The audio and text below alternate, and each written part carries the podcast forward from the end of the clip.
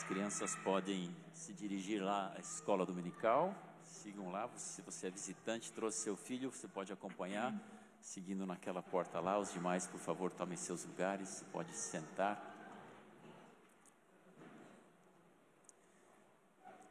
Privilégio imenso nós podermos estar aqui nessa manhã. Que bom que você veio. Não seria a mesma coisa sem você, nem para você e nem para mim. É, e enquanto nós estávamos cantando essas músicas, Deus é, me levou ao passado. Eu queria te convidar a você agora a trazer à memória coisas que te dão esperança. Eu queria te convidar a você agora a lembrar de quando Deus foi fiel com você. A você pensar num momento na sua história que você pode se apegar, onde você pediu uma vaga de estacionamento e Deus te deu, onde você pediu um milagre de uma cura física e Deus te deu, onde você precisava de uma palavra de consolo e Deus te deu, onde você precisava honrar um compromisso e Deus estava com você. A nossa fé é construída com base naquilo que nós vivemos, com base naquilo que nós experimentamos.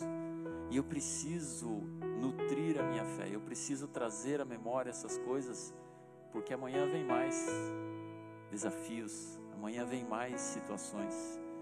E eu sei que todos nós temos aqui o nosso maior problema. Você sabe qual é o seu maior desafio? Em que área da sua vida é? O que você está precisando? O que você gostaria, se você tivesse uma, uma varinha de condão, o que você gostaria que fosse resolvido?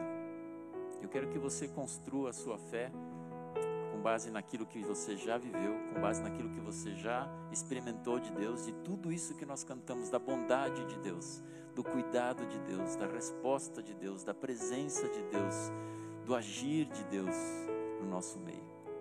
Não deixe que as, os ventos, as ondas, as preocupações, a falta de fé é, desanimem você. Deus é bom, Ele está do teu lado. Deixe-me orar mais uma vez, Pai querido. Não há nada melhor do que andar contigo, não há nada melhor do que ser teu amigo, do que ser teu filho. Não há nada melhor do que poder confiar em Ti para cada decisão, para cada situação que está em nosso controle, para cada situação que foge do nosso controle. Podemos confiar em Ti, saber que Tu tens ao Teu alcance absolutamente todo o poder. Tens ao Teu alcance absolutamente todo o conhecimento. Tu és um Deus construído um Deus que tem em sua essência o amor. Obrigado porque podemos confiar em Ti.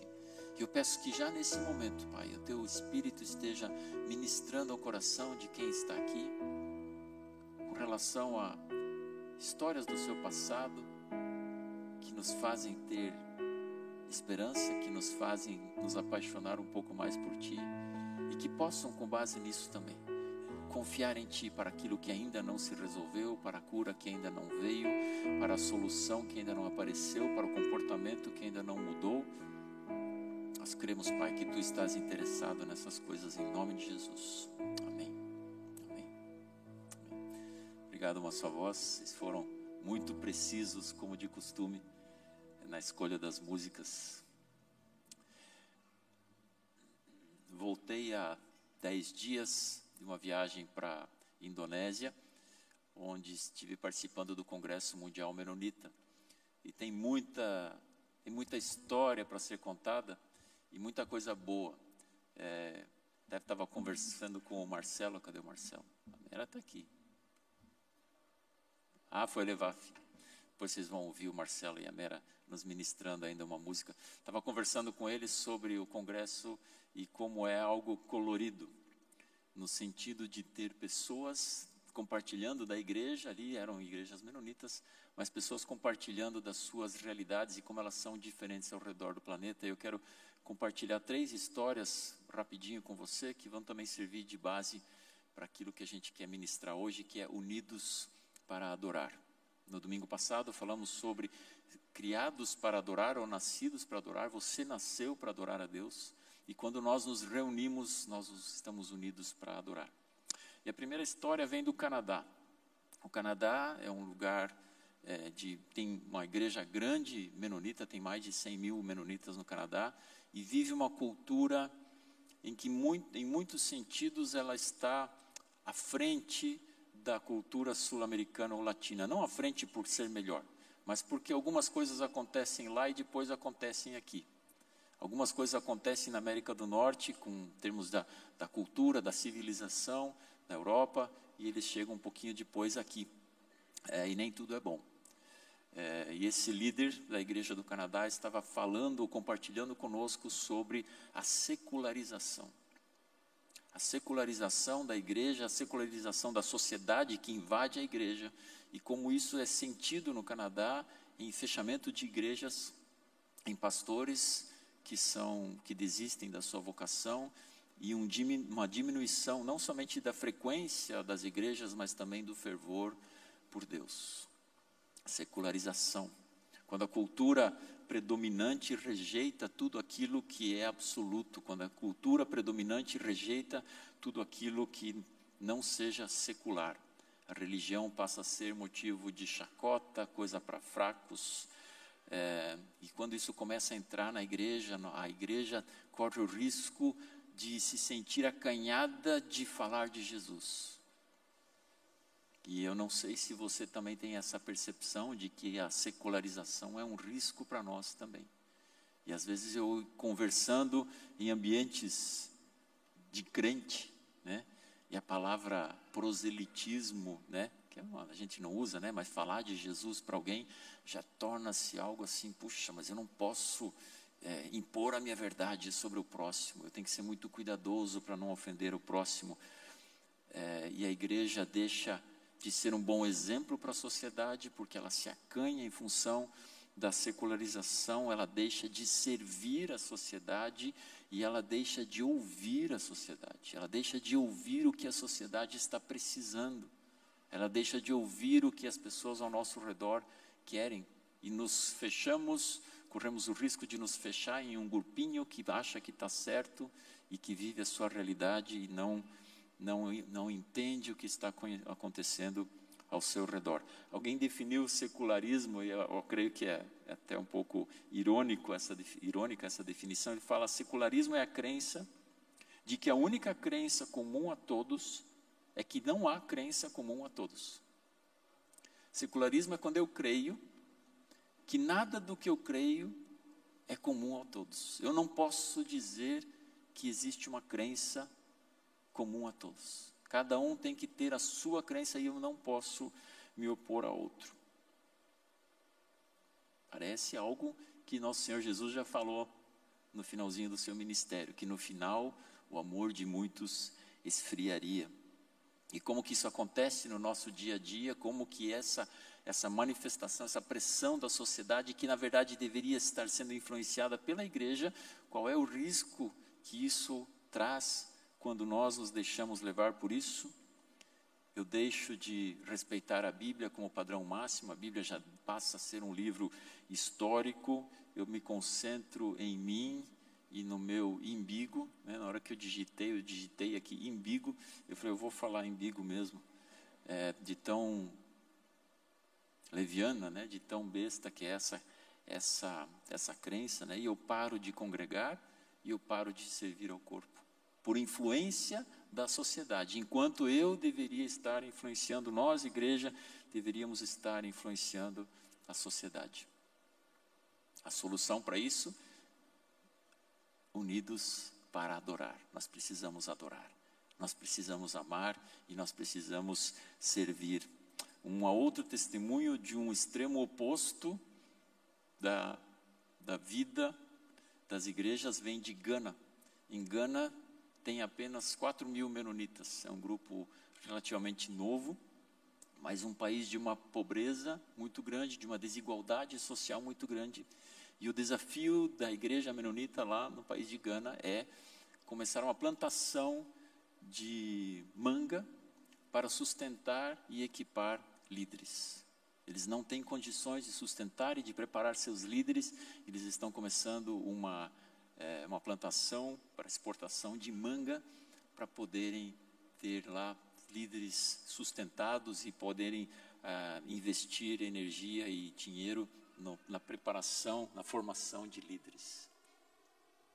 Precisa plantar manga para poder existir, é, para sustentar a igreja, enquanto no outro extremo não há, não há desafios financeiros e a gente acaba é, correndo o risco de se desviar do caminho.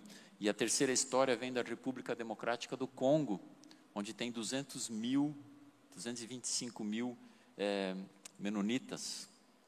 Um país destroçado pela guerra, um país pobre, um país onde ninguém tem segurança daquilo que é seu, ninguém tem segurança de andar na rua, mas uma igreja vibrante, uma igreja que está ah, avançando é, para para evangelização, especificamente dos, de um povo pigmeu. Acho que até comentei isso já com vocês, né? Um povo, os pigmeus, aqueles dos desenhos, né? Eles existem, né? E os menonitas estão nesse momento, eles estavam, enquanto eu estava conversando com esse líder, é, ele não falava nenhum idioma que eu falava e vice-versa, então a gente ia pelo Google Tradutor é, no celular, né, escrevendo e mostrando para o outro. Né, e ele falou: nesse momento, tem equipes da nossa igreja que está indo lá falar de Jesus para povos não alcançados. Isso deve nos fazer pensar, olhar um pouco mais distante do que o nosso próprio umbigo, nosso próprio eu, e olhar de uma forma é, mais ampla o que significa a igreja, o por que, que nós nos encontramos, o que, que você está fazendo aqui no domingo de manhã, afinal de contas. Por que, que nós temos uma estrutura, não física, mas a igreja existe a partir de uma estrutura que se encontra e nós, de alguma forma, nos ligamos a essa igreja local. A missão da IEMAV é adorar, amar e servir.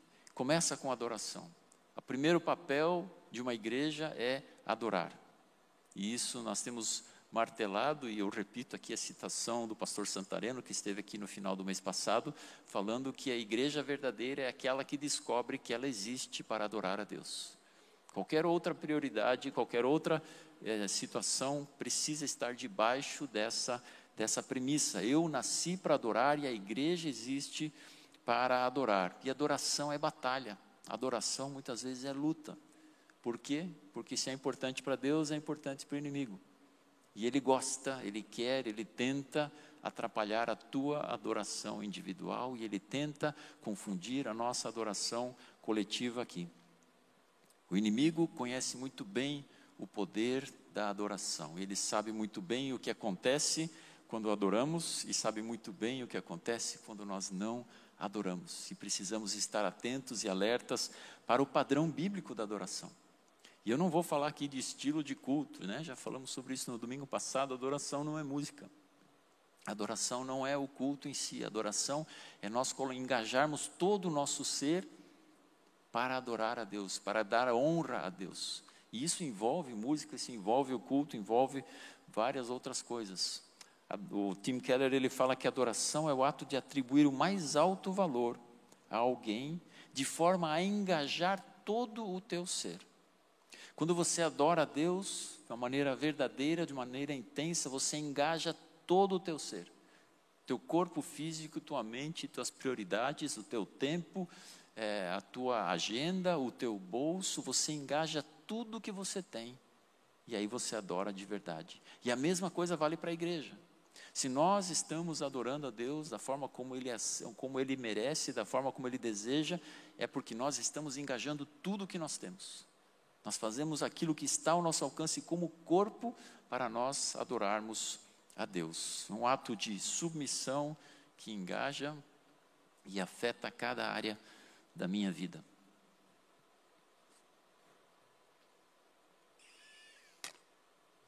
Ninguém foi criado para florescer sozinho. Isso não, não acontece no mundo animal, isso não acontece no mundo vegetal e não acontece no mundo da igreja. Nós não fomos criados para florescer sozinhos. E não há como crescermos se nós não estivermos em comunhão. O crescimento de alguém isolado é uma falácia, é uma farsa. Eu creio, eu acredito que eu estou ali crescendo em informação, em comunicação com Deus, em intimidade com Deus, mas se isso não acontece, se isso não se reflete na minha vida, em comunidade, isso está, isso é falso, isso é oco. Meu crescimento gera o teu crescimento. Cada vez que eu cresço espiritualmente e nós temos comunhão, você cresce espiritualmente. Cada vez que você cresce espiritualmente e nós estamos em comunhão, a pessoa que está junto com você cresce também. E o crescimento é algo coletivo, o crescimento é algo que passa também pela adoração coletiva. E eu quero te convidar a ler comigo Hebreus, Hebreus 10, se você prefere ler, abrir ou acessar a sua Bíblia aí na tela. Na tela vamos ter também. Hebreus 10 é um texto que começa falando da nossa ousadia de entrarmos no Santo dos Santos, mas ele vai passar por todo esse processo da adoração que eu acabei de resumir aqui. E eu quero chamar atenção para três verbos que vão aparecer aqui ao longo desse, desse texto. Mateus 10, versículo 19, ele começa com essa alegria de nós podermos é, estar próximos a Deus, nos, nos adentrarmos no mais íntimo dos lugares. Portanto, irmãos, temos plena confiança para entrar no Santo dos Santos, pelo sangue de Jesus, por um novo e vivo caminho que Ele nos abriu por meio do véu, isso é, do seu corpo. Temos, pois, um grande sacerdote sobre a casa de Deus. Sendo assim, então, conclusão disso que ele introduziu, que o autor aqui de Hebreus introduziu, primeira primeira, primeiro imperativo, aproximemo-nos de Deus. Sendo assim, aproximemo-nos de Deus com coração sincero e plena convicção de fé, tendo os corações aspergidos para nos purificar de uma consciência culpada e tendo nossos corpos lavados com água pura. Segundo imperativo, versículo 23, apeguemo-nos com firmeza à esperança que professamos, pois aquele que prometeu é fiel. E consideremos uns aos outros para, terceiro verbo, nos incentivarmos ao amor e às boas obras. Repetindo os verbos, aproximemo-nos de Deus, apeguemo-nos com firmeza e nos incentivamos, nos incentivamos ao amor e às boas obras. E versículo 25: Não deixemos de reunir-nos como a igreja, segundo o costume de alguns, mas procuremos encorajar-nos uns aos outros, ainda mais quando vocês veem que se aproxima o dia. Algumas características desses verbos: aproximemo-nos, apeguemo-nos, incentivemo-nos, né? Parece que estamos no interior de São Paulo, né? Apeguemo, apeguemo, aproximemo e incentivemo. Está no plural, é nós. O autor está dizendo Vamos fazer isso juntos.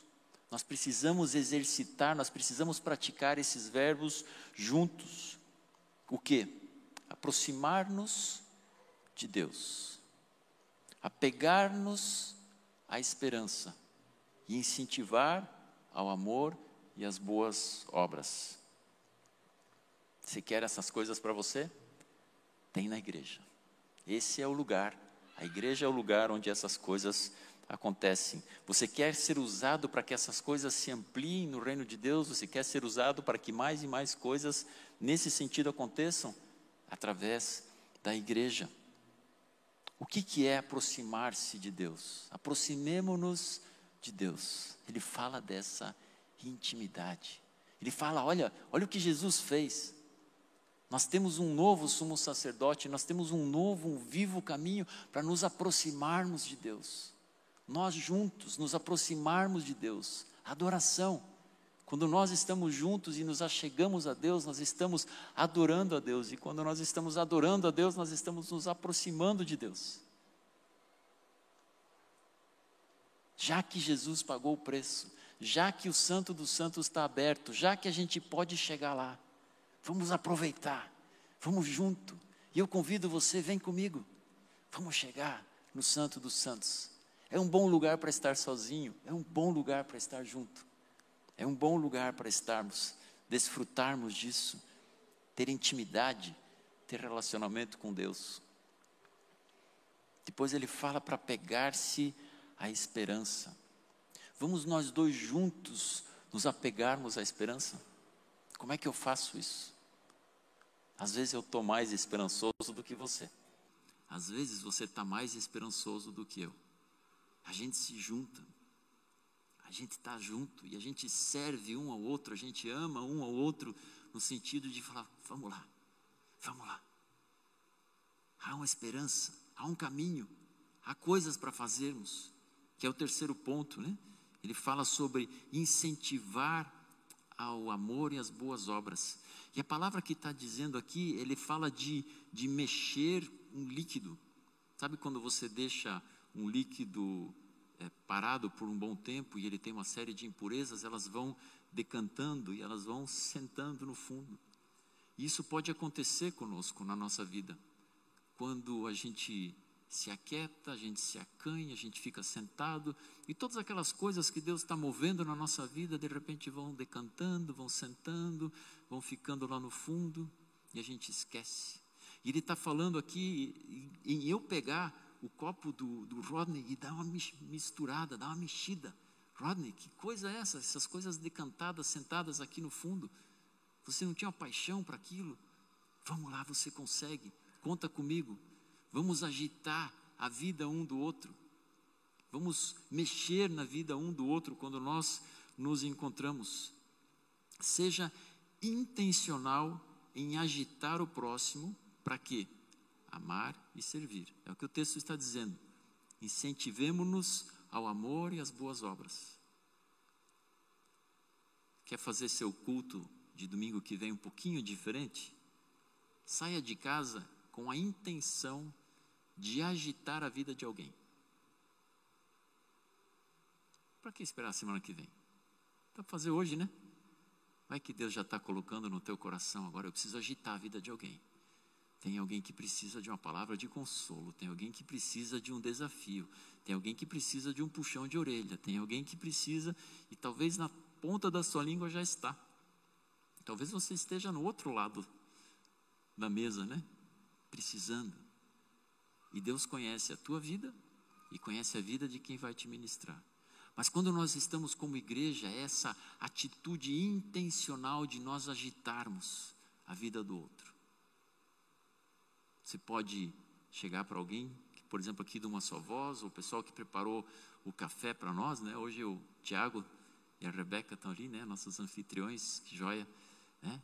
Cara, que bom, bom esse café que vocês fizeram aí, muito bom, que bom poder confraternizar, né?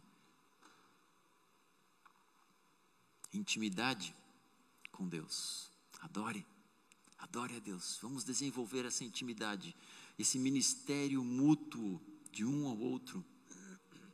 Vamos nos amar, isso é demonstração prática de amor e esse incentivo ao serviço. Vamos servir. Incentivar um ao outro a prática do amor e das boas obras. O mundo precisa das nossas boas obras. O mundo precisa da tua palavra de esperança. O mundo precisa que a igreja continue sendo um exemplo. O mundo precisa ouvir a mensagem da cruz. E é para isso que a igreja se encontra. Todos esses verbos estão no plural. Eles são um convite à comunidade, à unidade como igreja. Aproximemo-nos de Deus com um coração sincero e plena convicção de fé. Nós temos a intrepidez, né? a Bíblia fala agora, você pode ser ousado, você pode ser cara de pau, você pode ser corajoso para entrar no santo dos santos, o lugar mais íntimo do coração de Deus.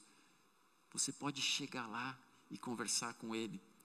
Não há medo, não há reservas, não há desculpas para nós não acessarmos esse lugar no coração de Deus. Há um caminho novo, há um caminho vivo, é um convite à nossa adoração. Depois, apeguemos-nos com firmeza à esperança, essa esperança que nutre o corpo de Cristo. O corpo de Cristo seria morto se não houvesse o nutriente da esperança. Nós precisamos nutrir essa esperança e apontar para a esperança última de que um dia nós vamos viver lá no céu com Jesus, apontar para a esperança de que Deus é capaz de curar enfermidades do corpo, da alma, do espírito, apontar para a esperança de que há algo mais importante do que talvez aquilo que hoje ocupa a nossa mente, apontar para a esperança que existe na igreja de Cristo.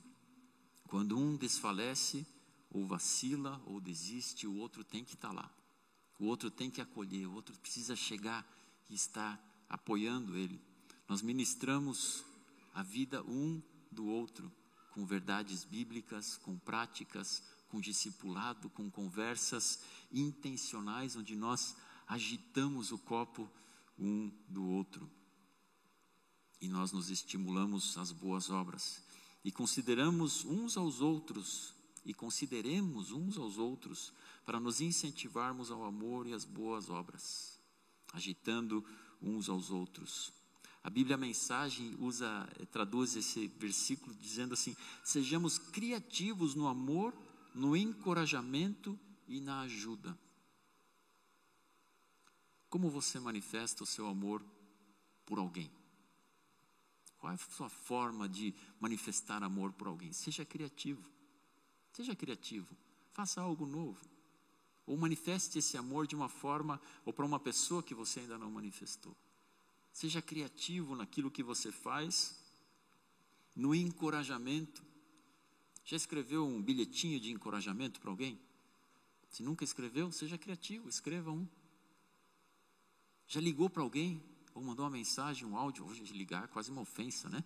Pode mandar um áudio então para o WhatsApp, né? E aí no final pede desculpas que o áudio foi longo, né? Parece que esse é o nosso padrão, né? E o que se resolve numa conversa de cinco minutos no telefone vira 15 áudios de 5 minutos cada um, né? É, da gente ouve na velocidade 2, né? É, seja criativo na forma de incentivar ao outro. Alguém que talvez você nem saiba pelo que está passando. Talvez você queira incentivar no ministério que ele tem, na sua família, no seu local de trabalho. Sejamos criativos no amor, no encorajamento e na ajuda. Não é só palavra. Não é só palavra. Seja criativo na sua forma de ajudar as pessoas. Como você pode ajudar alguém? Dentro e fora da igreja. Algo palpável, mais do que uma mensagem, mais do que um telefonema, que pode ser muito precioso, pode ser muito importante, mas a gente não é para fazer só um e sem deixar o outro de lado. Como que eu posso ajudar alguém? E essa é uma pergunta para a igreja. Como que a igreja pode ajudar quem está lá fora? Como a igreja pode alcançar aqueles que não têm voz, aqueles que são esquecidos pela sociedade, aqueles que não têm uma forma de se defender ou defender os seus direitos. Como que a igreja pode alcançar pessoas que não têm esperança?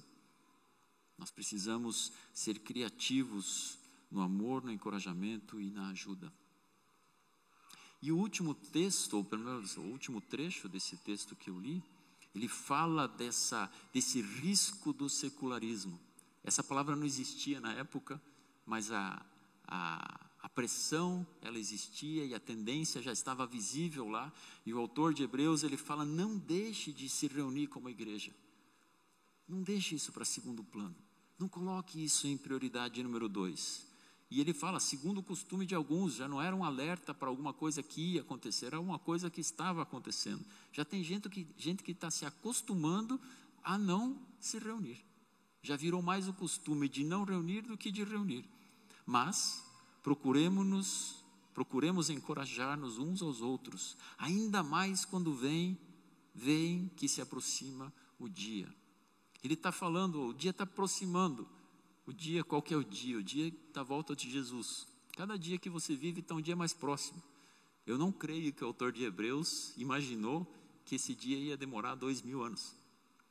Então eu não sei se ele demora mais um, se esse dia é hoje, é amanhã, ou se nós não vamos estar aqui quando esse dia chegar, mas está aproximando.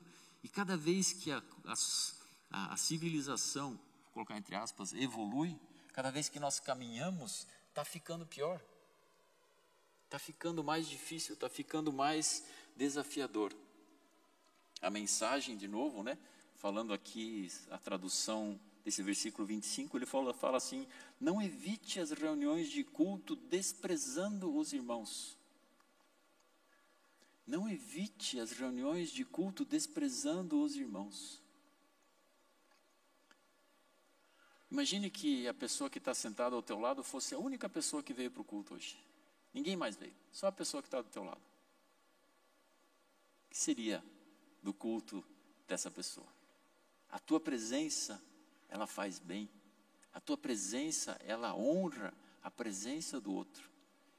Ainda mais quando nós não sentamos aqui e assistimos e vamos embora. Quando nós nos engajamos no culto.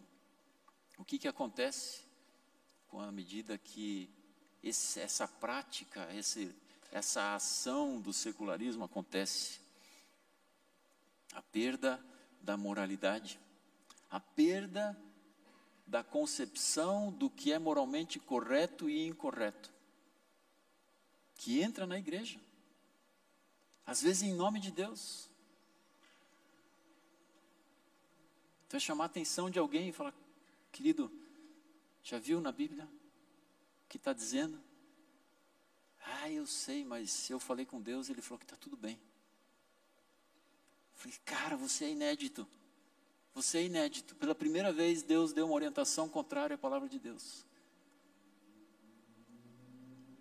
E a gente vai perdendo esse senso da moralidade porque eu me eu não preciso, na verdade, do outro, eu não preciso me submeter às verdades da palavra de Deus.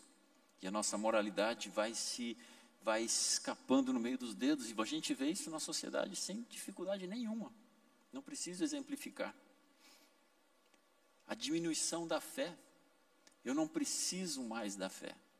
Quanto mais a sociedade ou a, a civilização, ou, ou falando agora em países, né? Quanto mais o país é considerado rico, mais fraca é a fé. Por isso que Deus, Jesus já falou que para um rico é muito difícil entrar no reino de Deus. E quando a nação toda enriquece e não precisa mais, de uma plantação de manga para sustentar os seus obreiros? O risco que existe é que a nossa fé vai diminuindo porque eu me torno autossuficiente. Eu consigo por mim mesmo. Se eu estou com dor de cabeça, eu tomo analgésico.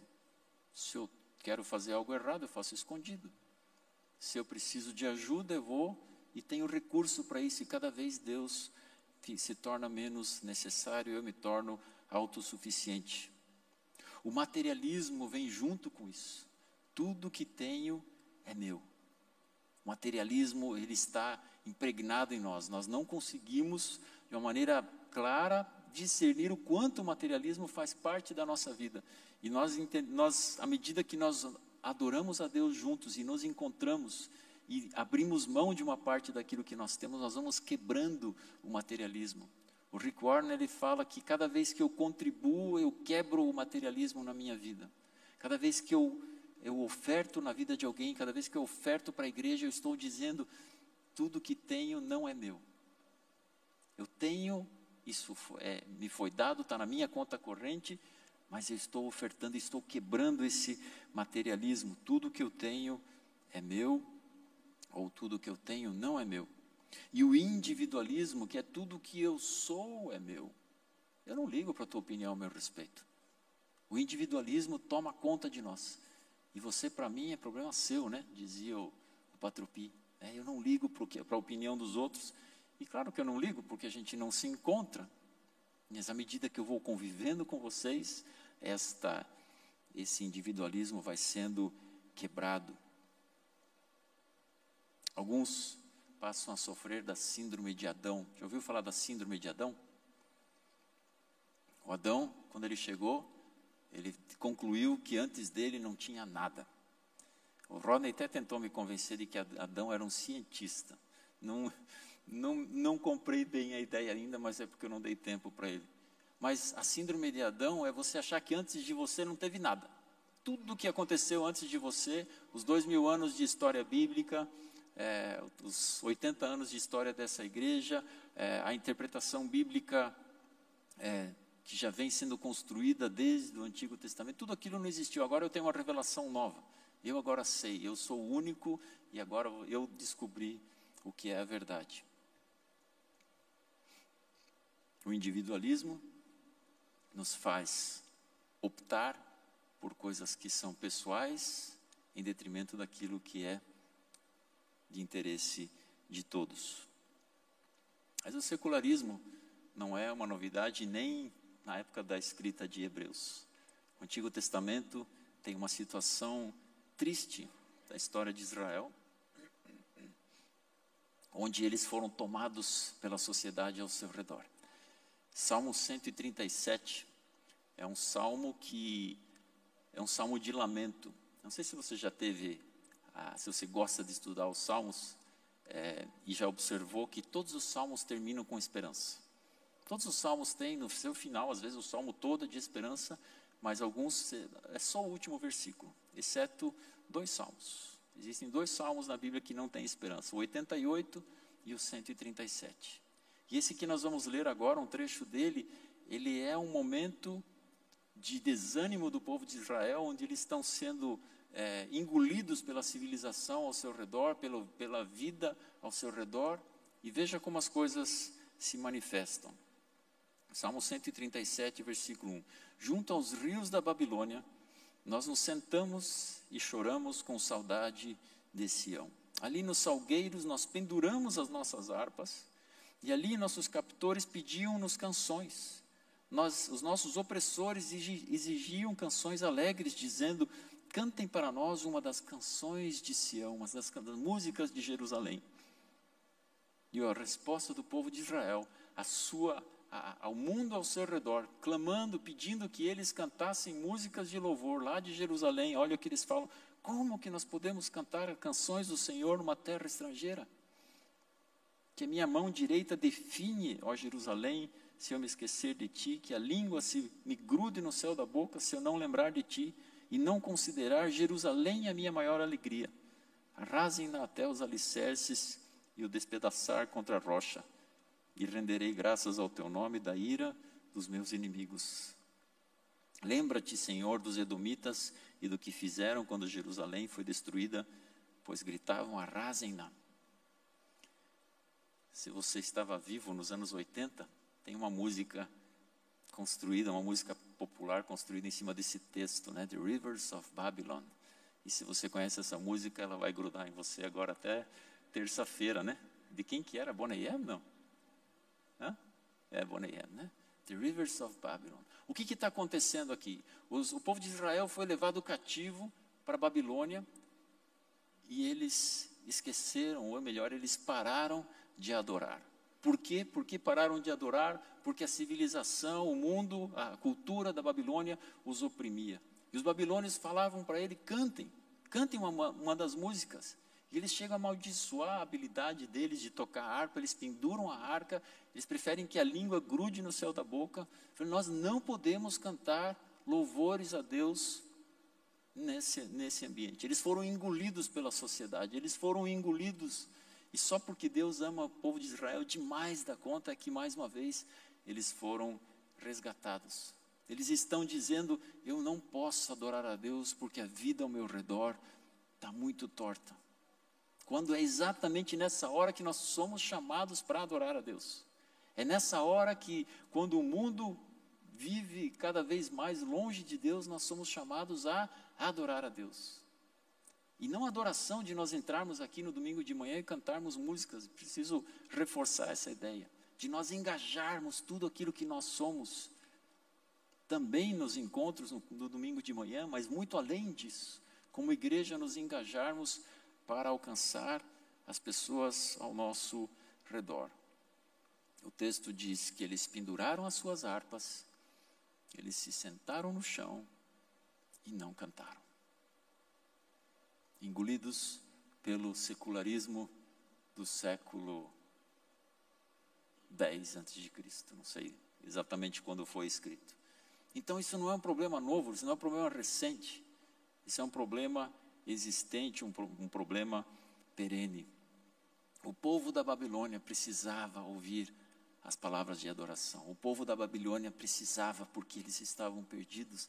E era a hora mais importante de Israel cantar, talvez teria sido mais importante eles cantarem ali, na presença dos seus opressores, do que em casa, quando eles estivessem no templo. O povo da Babilônia precisava ouvir essa adoração. E no final, olha só que interessante, no versículo 7, eles falam assim: Lembra-te, Senhor, dos Edomitas e do que fizeram quando Jerusalém foi destruída. Sabem quem eles estão pondo a culpa de tudo isso que está acontecendo? Na família. Como o povo, como o ser humano evolui, né? depois de tudo aquilo que aconteceu, eles falam: Isso quer saber mais, Deus? Nós estamos nisso aqui, nós não vamos cantar, nós penduramos nossas harpas. Eu quero que a minha língua grude no céu da boca, que a minha mão esqueça o jeito de tocar harpa. E no final das contas, tudo é culpa dos Edomitas. Os Edomitas são os descendentes de Esaú. O povo de Israel é descendente de Jacó. Jacó também é chamado de Israel. E ele tinha um irmão chamado Esaú. E os Edomitas são descendentes deles, dele. E ali houveram várias, várias brigas de família. E aí, no final das contas, eles ainda acham um outro motivo, né? Ah, tudo, né? a gente brinca, né? Que psicólogo sempre fala, tudo é culpa da sua mãe, né? Tudo é culpa da educação que você recebeu, né? E ainda eles acham, eles acham o culpado na família. O que, que eu faço agora? Qual é o desafio? Qual é o convite que nós temos para essa manhã, para essa, para essa, esse posicionamento de uma igreja unida para adorar. Quando Jesus fala com a mulher e fala, ela está preocupada com o local de adoração, onde nós devemos adorar, Jesus fala: é chegada a hora, essa hora já chegou. Deus está à procura de adoradores que o adorem em espírito e em verdade gente que engaje todo o seu ser, que entregue a sua vida para a adoração, que entenda que esse é o seu a sua prioridade, que entenda que essa é a sua razão da existência. E hoje o desafio é para nós fazermos isso como igreja, de nós aceitarmos esse desafio como igreja. E igreja é um lugar meio esquisito às vezes, né? Porque a gente tem gente diferente. Tem pessoas muito diferentes quando a gente se, se junta. E isso é bom. Não sei se você já percebeu o quanto nós precisamos do diferente, inclusive para nos entendermos. As diferenças que existem entre o homem e a mulher são tão grandes e que tornam o casamento tão rico porque eu não consigo me conhecer perfeitamente a não ser que eu olhe para alguém que é tão diferente de mim e que me ajude a olhar para dentro de mim e que me ajude a entender que aquilo que eu acho que é óbvio, que é natural, não é, que aquilo que eu acho que é certo em todas as circunstâncias, na verdade, machuca alguém. Nós precisamos olhar para o diferente. E que alguém mais diferente de nós do que Jesus, quando nós olhamos para Jesus, é que nós vemos quem nós realmente somos. Eu, trancado no meu quarto, fazendo devocional, sou o cara mais bacana do mundo. Mas aí, quando eu me deparo com a realidade de quem Jesus é e da onde Ele me tirou, é que eu tenho a plena consciência daquilo que Ele fez em mim, de quem eu era, de quem eu teria sido e de quem na verdade eu sou. Eu preciso olhar para o diferente para me compreender. Para mim, essa experiência de conviver com com, com culturas diferentes, mesmo que seja uma conversa na hora do almoço, um testemunho, ou às vezes uma conversa mais longa, ela é riquíssima para entender como é, o risco que nós corremos de nos isolarmos, para entender o risco que nós corremos quando nós perdemos a essência daquilo que é função, minha função de vida, minha função como igreja, que para sermos ministrados uns pela, pela vida dos outros. E nós somos todos diferentes, e igreja é assim mesmo. A igreja de muitos iguais não é muito igreja. E nós somos diferentes, e que bom que é assim. É para isso que Deus nos colocou aqui, para eu poder estimular você as tuas boas obras, para eu é, fazer crescer a sua fé, para que a minha adoração convide você a adorar também. Eu queria te convidar a você aceitar os diferentes, honrar os diferentes, aprender com os diferentes. Os coléricos precisam dos fleumáticos, os introvertidos precisam dos extrovertidos, os corintianos precisam dos flamenguistas, acho que não, não é esse não. Eu preciso de alguém que pense diferente de mim, para que nós sejamos edificados, para que nós sejamos cumpramos, cumpramos o nosso papel de adoração. Conviver com quem concorda comigo é muito fácil. conviver com quem pensa igual a mim é muito fácil. Mas eu quero te desafiar, eu quero te convidar a você é, desfrutar dessa, dessa. Eu não quero usar a palavra diversidade porque ela já está tão deturpada, né? Mas dessas, dessas diferenças que existem entre nós. Como eu falei no começo, é, você pode você pode ser intencional no, quando você vem para o culto com esse com esse posicionamento de falar, ah, eu vou para o culto e eu vou mexer, eu vou mexer no, no copo de alguém. Eu quero provocar alguém. Eu quero ser usado por Deus no bom sentido, provocar no bom sentido, claro, né? Eu quero ser usado por Deus para abençoar a vida de alguém. Ou quem sabe, como eu disse, você está do outro lado da mesa e você fala assim: hoje eu preciso que alguém me toque, eu preciso que alguém venha falar comigo, eu preciso que alguém ore por mim. Eu gostaria tanto, Deus, de uma prova do teu amor, agora através de um abraço, de uma palavra, de uma oração. E eu creio que não tem momento melhor para a gente praticar isso do que agora, do que a gente ser usado por Deus agora. Eu não vou constranger ninguém, você fica bem à vontade. Nós não estamos terminando o culto, muito pelo contrário, nós estamos agora colocando em prática. Depois ainda temos algumas coisas para para fazer depois no final do culto. E eu vou pegar o Marcelo e a Mera meio desprevenidos, porque eles ensaiaram uma música para ensaiaram não, eles prepararam uma música para o momento das salvas. E vou pedir se vocês podem vir agora nos ministrar essa música, pode ser? Enquanto nós colocamos em prática essa esse privilégio de nós sermos igreja. Se você, alguém vai ter que sair do lugar. Então acho que para começar, para começo de conversa, eu vou pedir para todo mundo ficar de pé, para já não chamar tanta atenção assim. É, e eu queria que você se, se mexesse.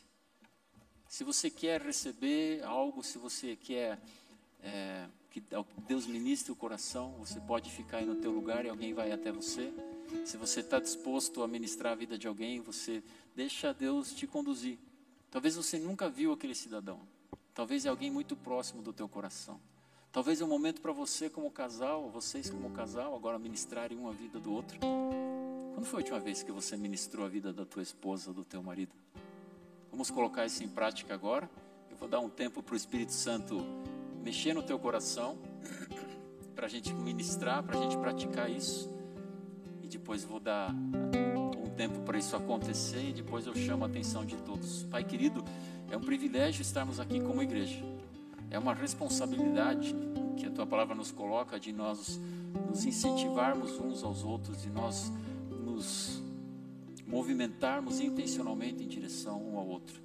E eu sei que o Teu Espírito Santo agora está na ponta dos dedos, preparado, Pai, para lançar as informações, para colocar, para bombardear os nossos corações com nomes, com pessoas, com criatividade, é, para que a gente seja aqui igreja.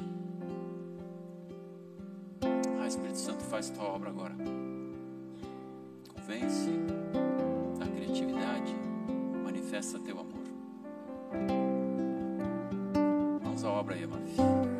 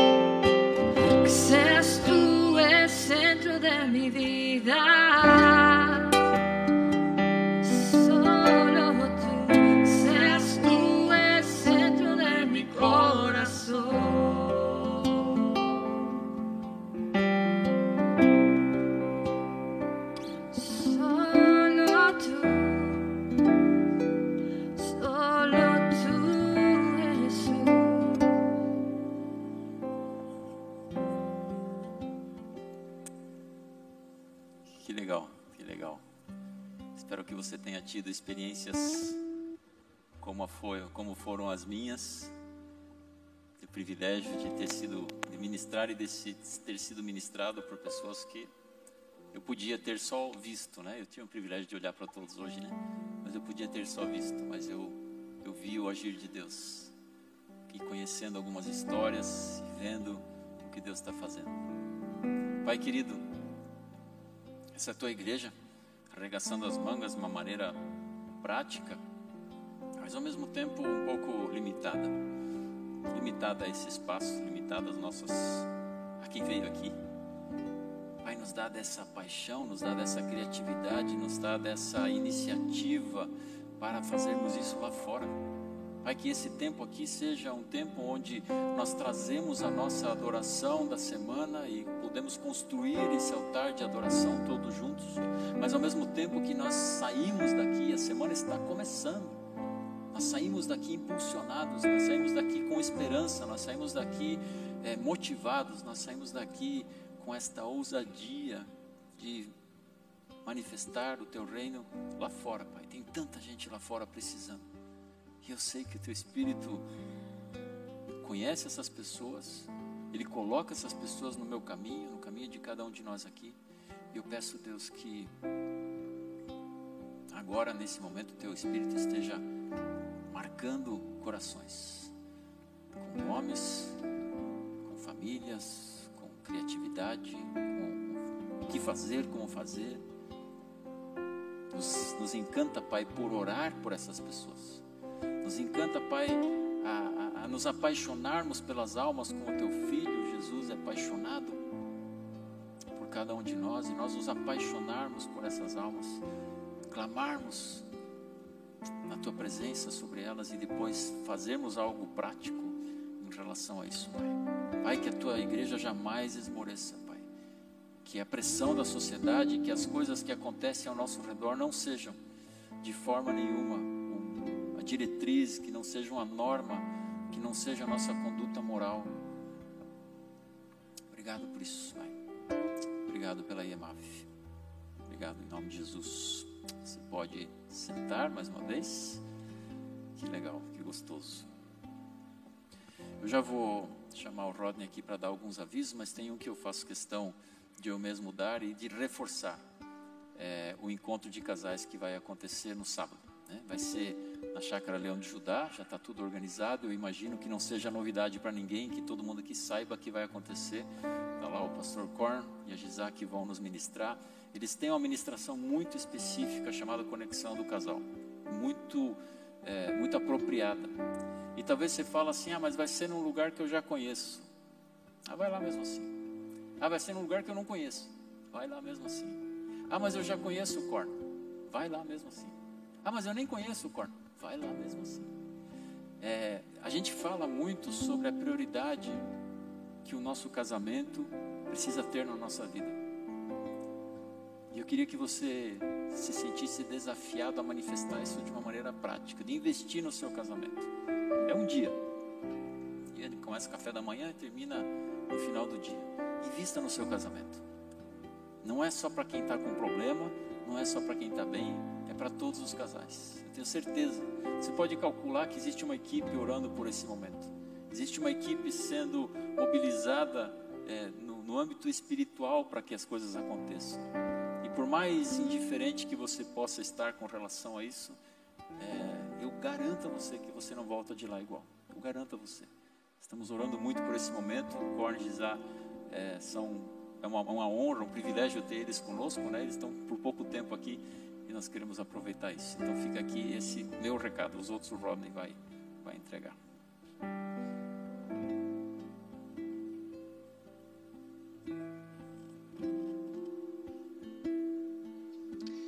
Você já tem me ouvido falar muitas vezes que é impossível ser cristão dentro do quarto, né? Hoje o pastor Friedberg me forneceu mais tantos argumentos que ser cristão é vida em comunidade, né? É estarmos juntos, é, edificarmos e ser edificados ao mesmo tempo, né? É muito interessante essa essa dinâmica e hoje eu tive a prova uma, mais uma vez de que essa é a verdade da vida de Cristo, né? Somos realmente um corpo e precisamos uns dos outros. É, outra parte são os visitantes. Se você é visitante, se está aqui conosco hoje, no domingo de manhã pela primeira vez, é, nós temos os nossos anfitriões, né? O Tiago está liderando aí essa, essa parte da, da recepção, então podem chegar com eles, conversar, se apresentar, ou eles vão encontrar né, os visitantes, mas são os nossos anfitriões, eles fazem parte do PG do Fernando e da Flávia, que é o PG responsável por hoje, e é muito legal esse dinamismo que a gente está promovendo, então, outra vez, né, PGs Vida em comunhão, igreja tem tudo a ver, a gente se relacionar. Então, se você também não tem um PG, se você não frequenta um pequeno grupo, né, uma célula que se reúne durante a semana, é, vem falar comigo, vem falar com o pastor Friedberg, que a gente vai estar tá, é, orquestrando aí para que isso seja possível. É muito bom ver e estarmos juntos também com os irmãos durante a semana, né? Domingo de manhã é muito curto, é muito pequenininho o nosso tempo, é legal a gente conviver junto durante a semana também. O Henri chegou aqui para mim agora e Deus falou ao coração dele e em seguida teve sintonia com o meu coração também, com tudo que ele me falou. É, se tem alguém aqui na igreja fisicamente com dor no ouvido direito, vem, vem falar comigo depois do culto. Eu quero orar por esse ouvido direito. Eu quero estar tá, é, trazendo a cura do Espírito Santo para este ouvido direito, para que você possa voltar a escutar, a ouvir ou ouvir espiritualmente também, né? Porque não ser um pouco mais ousado nessa parte. Então, procure, pode vir falar comigo mesmo no final do culto, que eu quero orar pelo teu ouvido direito, ok? É, um, mais uma, agregando uma informação ao aviso dos retiros dos casais. Então, vai ser um tempo muito bom, muito especial. Mas se você se inscreveu e não efetuou o pagamento do retiro, é até quarta-feira. Quarta-feira é a nossa data que temos né, como limite ali junto com a Leão de Judá para que a gente possa efetuar o pagamento para eles também. E se Deus de uma e outra forma bota no teu coração de abençoar outros casais para fazerem parte desse retiro, também podem vir falar comigo, falar com a Elaine, é, para que a gente possa também estar estendendo as bênçãos para outras pessoas que de repente não estão com, com o dinheiro em dia, né? Não dá para participar por causa de, de finanças e deu teu coração alguma coisa para você contribuir, então possa nos procurar que a gente pode estar tá retribuindo, né? Gerando generosidade também nesta forma para outras pessoas poderem participar deste momento. É, temos lá fora, né? Ali na, na, na entrada do templo, é um stand do Preacher Post né? É uma galerinha aí que está fazendo um site, é um pessoal que está organizando um site que a gente possa procurar pregadores, igrejas, mensagens. Então eles vão contar mais do que eles oferecem, né? Ali na parte de fora. Então aproveita, pega um café, estende um pouco aí a comunhão, pergunta com eles lá como que tá, o que que é. Eles vão estar tá, é, informando, estão aí com essa estante justo para isso, para que a gente possa conhecer o que eles têm para nos servir e nos abençoar é, nessa, na sua plataforma. É, o pastor Friedbert já quebrou um protocolo, né? Chamou o Marcelo e a Mera é, aqui para o palco. Eles são a nossa família estendida, né? Eu falo deles, eu vou chorar aqui, né? É, foram foram anjos que Deus botou nas nossas vidas no Paraguai. Sem eles, que a gente viveu lá, eu acho que não existiria. E é porque eles escutaram o chamado de Deus para o ministério deles também, né? Começou a, a, decisão do ministério deles era muito antes de conhecer a gente. A gente só faz parte da caminhada deles. E eu não tenho palavras, né? Deus botou tanta amizade, tanta sintonia conosco. E eles estão nos visitando, né? Estão de férias no Paraguai, estão nos visitando essa semana e eu convidei eles para tocar uma música enquanto a gente estivesse no momento de generosidade. Mas é, eu gostaria que a igreja toda, nesse momento, antes de passarmos as salvas, pudesse levantar e estender as mãos e que a gente possa orar por eles e pelo ministério que eles têm lá no Paraguai em inúmeros lugares. Eles viajam o Paraguai de norte a sul, leste a oeste, em caminhos de terra, em caminhos lindos. Tudo que você pode imaginar de Paraguai, eu acho que eles já botaram o pé. Em nome de Jesus. Então, querido Deus, eu peço a Ti, Senhor, todas as Tuas bênçãos sobre a família do Marcelo Mera e Raf. Que o Senhor siga abençoando eles de todas as maneiras possíveis, que eles possam se sentir amados por Ti, que a decisão que eles tomaram lá atrás de seguir a Ti, de deixar, Senhor, qualquer, qualquer pensamento secular para pensar única e exclusivamente os Teus planos na terra, e o Senhor já os levou a tantos lugares e hoje é Paraguai. Pai, eu peço com que o Senhor esteja abençoando a vida deles, seja musicalmente, seja com trabalho é, árduo, de repente, manual que seja, Pai, mas que eles possam ter o coração aquecidos pelo Teu Santo Espírito, que eles fizeram a decisão correta e que eles seguem abençoando vidas, assim como abençoaram a minha, a da Elaine, dos nossos filhos, seguem abençoando vidas de pessoas que hoje para eles são desconhecidos, mas que em Teu nome, Jesus, servirão também ao Teu reino, Pai. Muito obrigado pela ousadia que eles têm, muito obrigado pela leveza que eles têm e que o Senhor siga abençoando a vida deles. Em nome de Jesus. Amém. Amém. Somos generosos, a igreja pode se sentar. Deus nos abençoa para abençoar. E esse é o tempo que nós temos também na generosidade financeira. Então, enquanto as salvas vão passando, a gente vai escutar a música que eles têm preparados para nós neste momento. Buen día para todos. Alguém que fale espanhol aqui? Eh, vamos cantar uma canção nossa. A gente tem uma banda eh, chamada Xeroga, significa meu hogar. Em minha mente eu agora estou falando português, mas se não entender, então pede ao Espírito Santo que ele vai traduzir.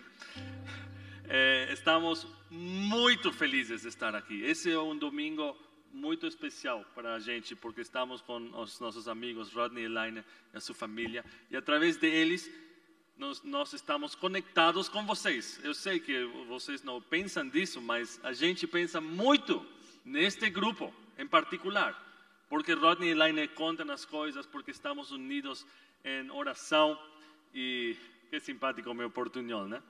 Y vamos cantar una canción de nuestra banda que se llama Bajo teu controle, bajo tu control. Y dice, montes se arrodillan a tu nombre. ¿Por qué no lo haría yo también? Si, as, si os montes, las montañas adoran al Señor, ¿quién soy yo para no adorar? Vientos te escuchan cuando hablas, aquí me pongo yo también a escuchar tu voz. Dice, en cada momento estás conmigo. Aunque yo falle, tú estás. Nada se escapa de tu mano. Todo gira bajo tu control. Y él dice, tu voz es más fuerte que mis miedos. Tu paz es más firme que el temor. Todo tienes bajo tu control. Después dice, todo gira bajo tu control. Es una canción que nos hace acordar que nada se escapa de Dios. Él tiene el universo en la palma de su mano. Él a través de su palabra creó el universo. Habla y galaxias salen de su boca. Él es un Dios demasiado grande. Nuestros problemitas que nos pasan, que para nosotros son serios, Él lo tiene bajo control. Y les queremos bendecir con esta canción. Amén.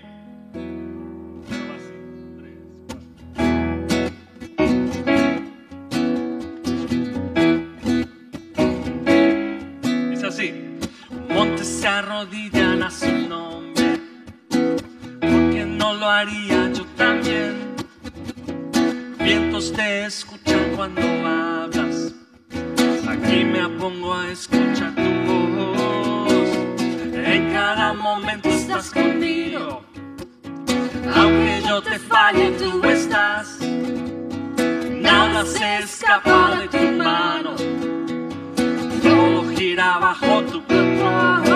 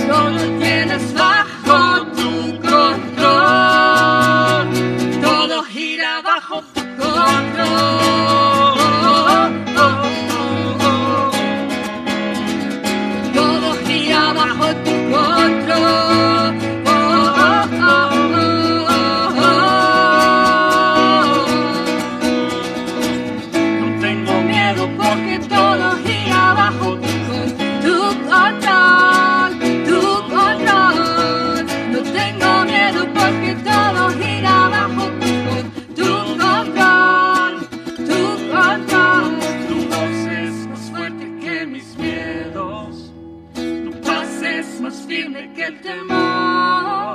Tu voz es más fuerte que mis miedos.